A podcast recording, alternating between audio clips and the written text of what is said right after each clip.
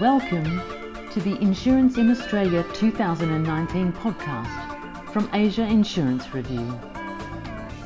In this podcast, you will hear about some of the bigger issues that insurers, reinsurers, brokers, insurtechs, claims administrators, risk modelers, risk managers, and industry bodies are facing. Like most other nations in Asia, Australia's insurance sector is facing a familiar set of problems, including what one reinsurer described as being the three C's cyber, climate change, and corporate culture. It's the question of corporate culture that has dominated discussions about the financial services sector in Australia for all of 2018 and the start of 2019. Discussions that inevitably lead to the elephant in the room the Royal Commission. The phrase Royal Commission into misconduct in the banking, superannuation, and financial services industry is enough to make many C suite executives in Australia reach for the Panadol or Gaviscon or both. Established in December 2017 by Australia's Governor General, Commissioner Kenneth Hayne published his final report on February the 4th this year. Part of the focus of the Commission and some of the latest round of hearings focused on insurance, the sale and design of life insurance and general insurance products, the handling of claims under life insurance and general insurance policies, and the administration of life insurance by superannuation trustees. Equally importantly, the hearing also considered the appropriateness of the current regulatory regime for the insurance industry by focusing on case studies from the life sector, including AMP, Clearview, CommInsure, Freedom Insurance, Rest, and TAL, and the non life sector, including AAI, Allianz, IAG, and Youi. The catalogue of alleged misdeeds from the insurance arms of Australia's major banks is long and includes all the usual areas like denied life insurance claims, inappropriate sale of car insurance add ons and disaster insurance, as well as selling income protection to the unemployed, and more. Some Australian banks have responded to this pressure by selling their life insurance businesses, perhaps spurred by the increasing scrutiny and the trend in the direct life insurance market of high cancellation rates and poor claims outcomes.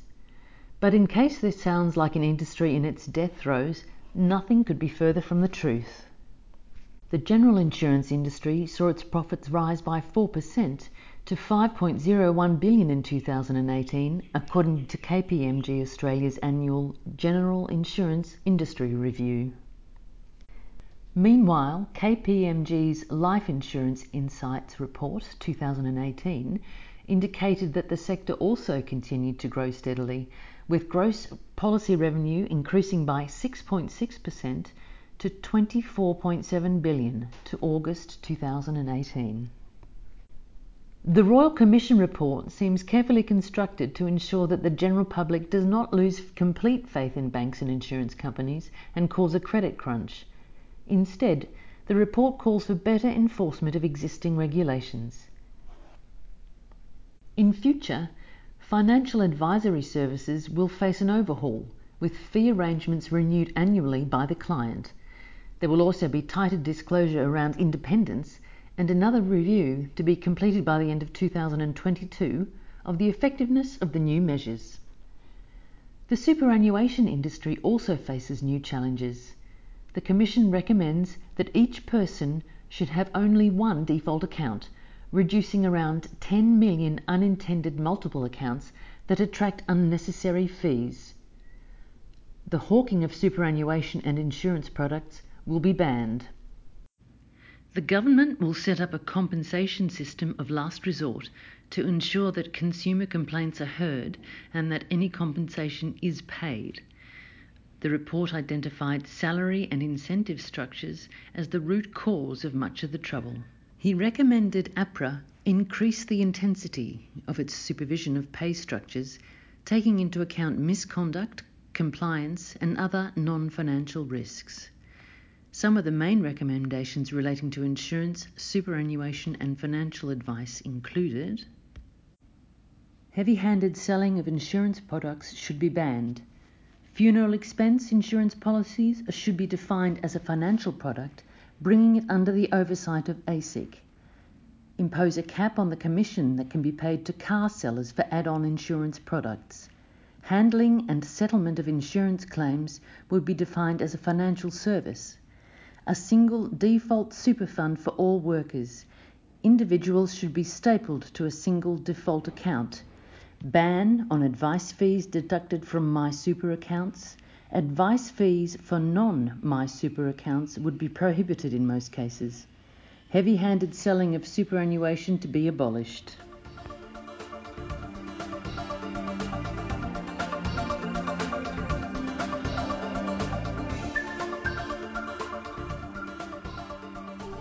Industry reactions to the Royal Commission depended, to a large extent, on which side of the fence you're on.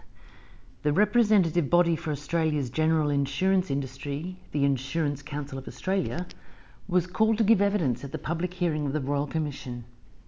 The Insurance Council of Australia's General Manager, Communication and Media Relations, Campbell Fuller, pointed out what a huge drain on resources complying with the requirements of the Royal Commission was. It has absorbed um, tremendous resources um, in terms of uh, legal counsel, legal advice, um, specialist staff, data scrapes for the Royal Commission itself, production of uh, tons and tons of documentation, as well as the requirement that companies own up to um, misconduct or poor customer treatment without the Royal Commission actually ever having defined what that was. And this also hints at one of the perceived flaws in the approach of the Royal Commission that it was trying to cover too broad an area. Nevertheless, Mr. Fuller was clear on what he thinks the Commissioner was looking for. Main focus of the Royal Commission for General Insurance has um, been around um, products that were not seen to be fit for purpose, um, as well as um, issues around how companies responded to consumer issues and whether self regulation has been particularly effective for the general insurance industry.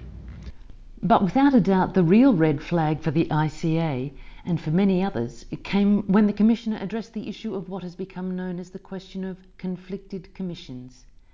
Conflicted commissions are generally speaking seen as payments to sales agents that have the tendency to skew the type or the range of the products that an agent might choose to sell.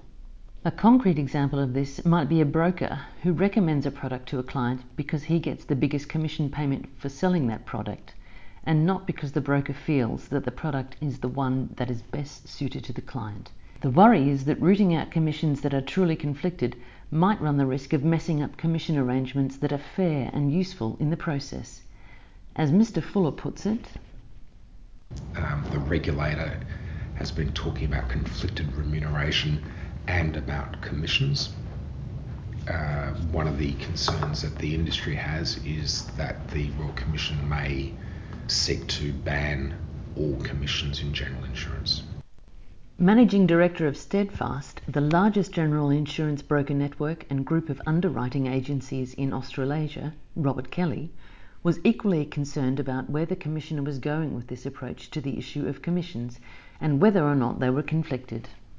There's, there's a lot of discussion about what conflicted remuneration is. And I think that that, that name, that, that, uh, that is brandied around without any real reference to the market that a commission operates in and how commissions actually treated.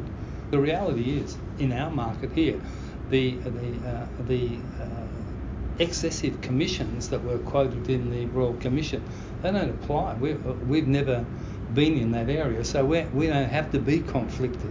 The picture painted by Mr. Kelly tries to represent how complex the world of commission payments in insurance actually is these days. There's a and there's an a, a assumption that if somebody pays you commission, that you, that you will give them business. But the whole general insurance market operates on paying commission. So if everybody pays commission, it's very difficult to say it's conflicted. The world of insurance broking was not actually one of the areas that the Royal Commission was set up to address, as Mr. Kelly is keen to point out, but it still had a profound impact on the entire area. The most uh, destabilising thing that happened uh, in, in 18 for us was, was the uh, Royal Commission because the, um, the connotation was that financial services is in huge problems um, was too general and not specific enough about what the problems that, that were uh, uh, were put forward. And I mean, if you look at even if you look at the banks and uh, and the and the small amount of general insurers that were called before them, they were it wasn't it wasn't across every sector of how the banks operated and every sector of how the insurance companies operated. Uh, it was in some specific areas which should have been rectified and and and should have, and, and, and were wrong, but to actually have to get to a situation where a royal commissioner had to sit down and ask people questions, I thought was a, it was a real indictment on how poor the management of some of these companies were. What this tacitly acknowledges is that there were elements of the insurance industry that needed fresh oversight, and almost inevitably any kind of independent third party investigation was going to have to look at everything, including brokers. Scott Ryrie, CEO of the Risk Management Institute of Australasia, took a slightly different view and expressed the hope that one of the outcomes of the Royal Commission was that corporates in Australia might begin to take the subject of risk more seriously. The Risk Management Institute of Australasia is an independent body that seeks to raise the profile and influence of corporate risk managers, and so, in Mr. Ryrie's view, there could be some hidden upsides to the outcomes of the Royal Commission findings.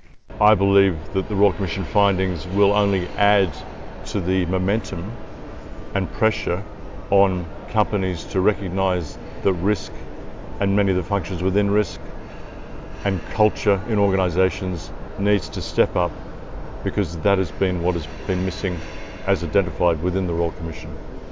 It seems likely that the next couple of years will see various outcomes from the Royal Commission start to play out in the Australian insurance and risk landscapes. An Asia Insurance Review intends to bring quarterly updates to follow this progress.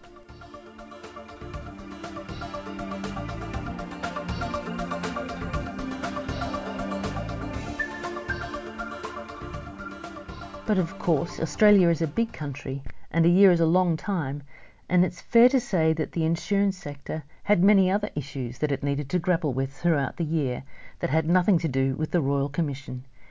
Pretty much every economy in the world is also grappling with the issue of cyber as a new form of risk. The informed view seems to be that cyber is something that is here to stay, and corporates as well as insurers really need to do more to tackle the issue. Munich Re Australia's Ralph Ronnenberg keeps a close eye on how much the perception of cyber risk is developing in Australia. He had this to say. In the strict sense of cyber, cyber as a product, uh, I think market penetration here is very low, as in most other parts of this, this region, compared particularly to the US. But it's something that people have on their minds, and I think people, consumers, are aware of this risk, and certainly there will be a growing demand of that going forward. Part of what Mr. Ronnenberg is alluding to is the fact that cyber is very much a new risk that insurers, reinsurers, and corporate risk managers are only now starting to get to grips with. Risk modelers, like RMS, represent another set of players who take a very close interest in how corporate Australia is tackling cyber risk. As RMS Sydney Managing Director Pierre Wyatt points out, cyber risk is fast becoming a mature subject. I think cyber is quite quite an advanced topic now. Uh, it's been discussed in the last few years, but now there is those books, you know, all risks are being transferred and passed on to these insurance companies. So their book are growing.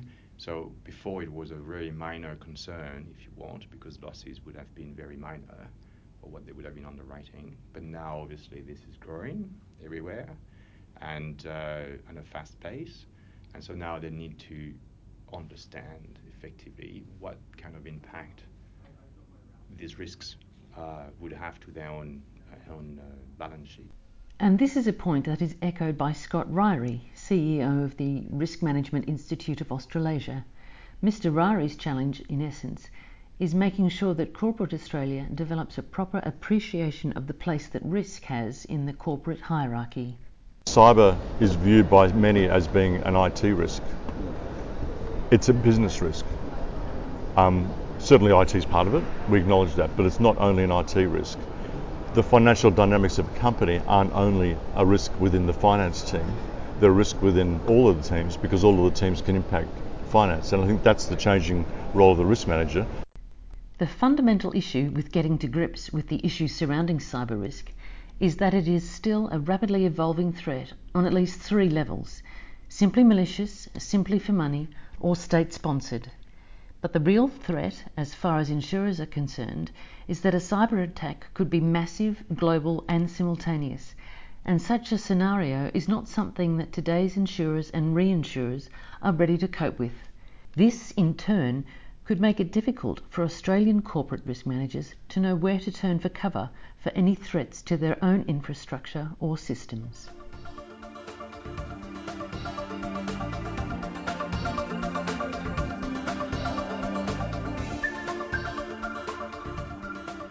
No conversation about insurance in Australia would be complete without acknowledging the other fast growing risk issue climate change and natural catastrophes. Australia gets more than its fair share of natural catastrophes like drought, bushfire, floods, and storms.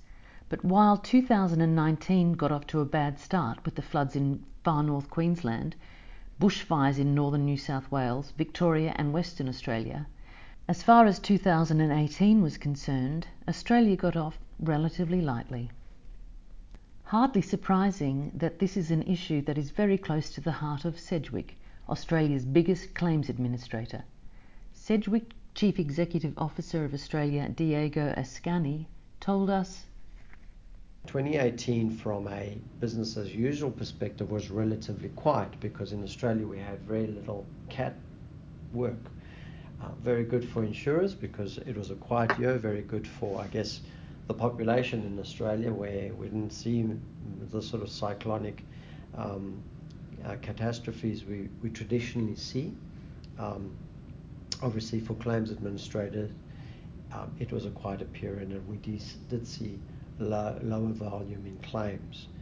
It looks as if 2019 might not be quite so benign, and the whole issue of climate change and NatCat is fast becoming central to many discussions in the political realm, in the economic realm, and in society at large. Munich Re Australia's Ralph Ronnenberg is quick to acknowledge the central part that NatCat plays in the business of the German insurer. What you can say in Australia, whilst there has been a hailstorm just before Christmas, uh, overall there haven't been any other major catastrophes in the region. So overall, I'd say it's a, probably a long-term average would be slightly below expectations from our from our reinsurance perspective.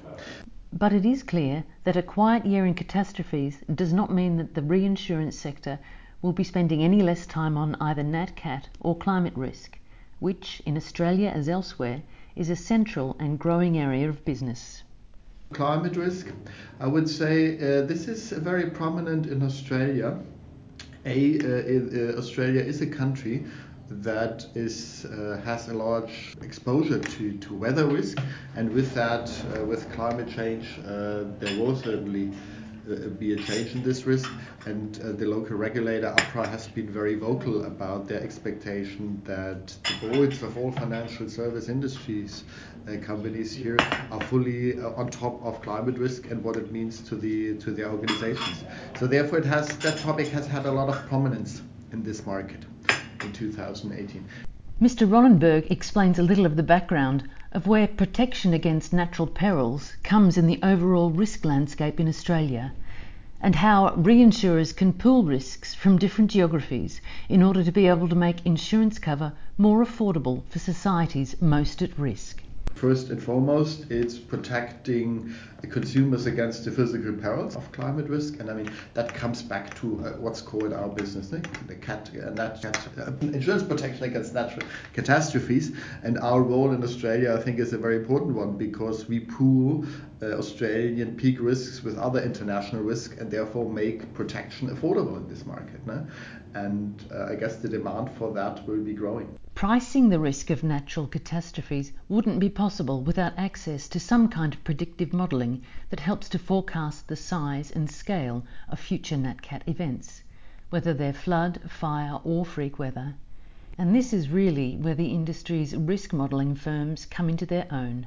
RMS Sydney Managing Director Pierre Wyatt said, Last new topic to be discussed is, is um, climate change. So it's a new definitely something new, new, if I may say, and in a sense that it's very much people trying to ask the right questions, how to handle it, but and the discussion is being really forced by the regulatory environment. Mr. Wyatt also points out one of the reasons that there is such a renewed focus on seeking protection from natural perils is that it has become a compliance duty for many firms to be seen to be demonstrating increased awareness of the issues surrounding climate change and natural catastrophes. The board of financial uh, companies, also insurance companies, but by, by, financial I meant the banks, uh, they've been asked to now report and discuss uh, the impact of climate change on their business. So obviously, that will take a bit of time to see how to tackle that, how to handle it, but it's definitely a topic that needs to be addressed.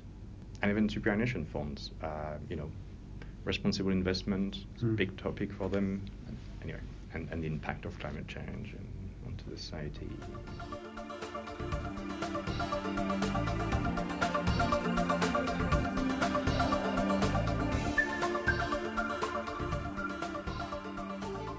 Another strong feature of the Australian scene is the reinsurance sector and a significant part of that is the Australian Reinsurance Pool Corporation. After the September 11 attacks in 2001, many governments around the world established what they call terrorism risk pools. Essentially, these pools are there to cover losses in the event of a large scale terrorist attack, losses that wouldn't typically be covered by the commercial insurance sector.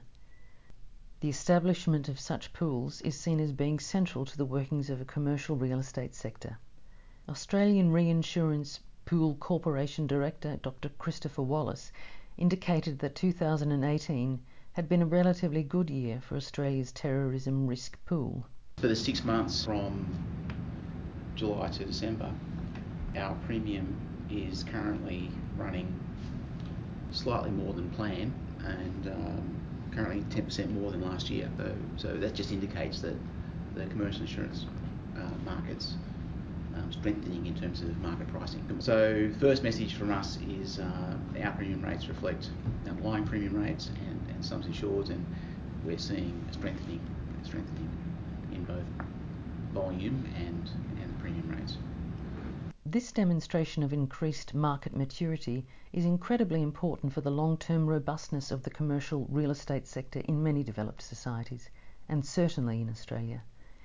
Without terrorism cover that was keenly priced, many large scale investors in commercial real estate might be tempted to look elsewhere to park their cash. Dr. Wallace went on to explain Retrocession renewal for us is very important. We were able to achieve a slight reduction in pricing for the 2019 retrocession program, uh, which was very pleasing for us uh, because it reflects the quality of information we're providing to the reinsurance market and their support for the Australian risk and uh, with that slight price reduction, we were able to convert some of that into buying some additional cover. And so the price reduction plus reinsurers' appetite to increase their participation um, enabled us to purchase an additional top layer on, on, our, on our retrocession program of, of an additional $250 million in 2019. And so that increased our total reinsurance purchase to $3.315 billion. Although still in its early days, this is very good news for the development of the reinsurance sector and shows that the business of providing terrorism cover from a government perspective has got a long term future in Australia. Munich Re's Mr. Ronnenberg is equally bullish about the strength and depth of the reinsurance market in Australia, which he sees as both healthy and competitive. Generally, it's a very wealthy society, and the big cities or the really densely populated uh, parts of the country, they are all exposed to significant natural risk, natural exposure, natural cat exposure, and therefore the demand for reinsurance is very high in this market. And it's a very sophisticated and educated market, which I think has uh, strong competition, but rational competition. And I think that all in itself creates a very exciting place to play.